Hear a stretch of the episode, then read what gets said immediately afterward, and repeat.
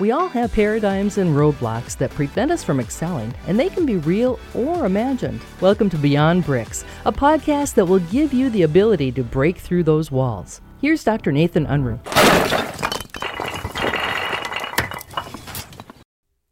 Hello, everyone. We're going to start this conversation off with a great quote from Mark Twain. And he says, The best way to cheer yourself up is to try to cheer somebody else up. You've heard us often say that a battery can't give off what it does not have. And I think as we look at our day, we want to go into a place where we're not the person that lights up the room when we leave it, but when we enter it. We want to be the person that people can say, you know, so consistently do they show up with a wonderful attitude.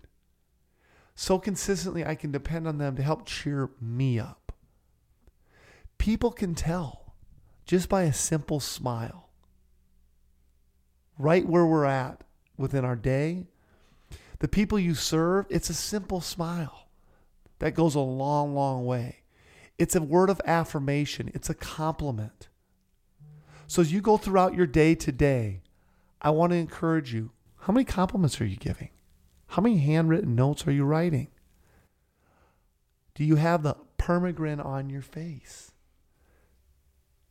You've always heard the old adage it takes more muscles to frown than it does to smile. So I encourage you, smile today and cheer somebody else up. I'm going to promise you, you'll feel better for doing so. Have a great day.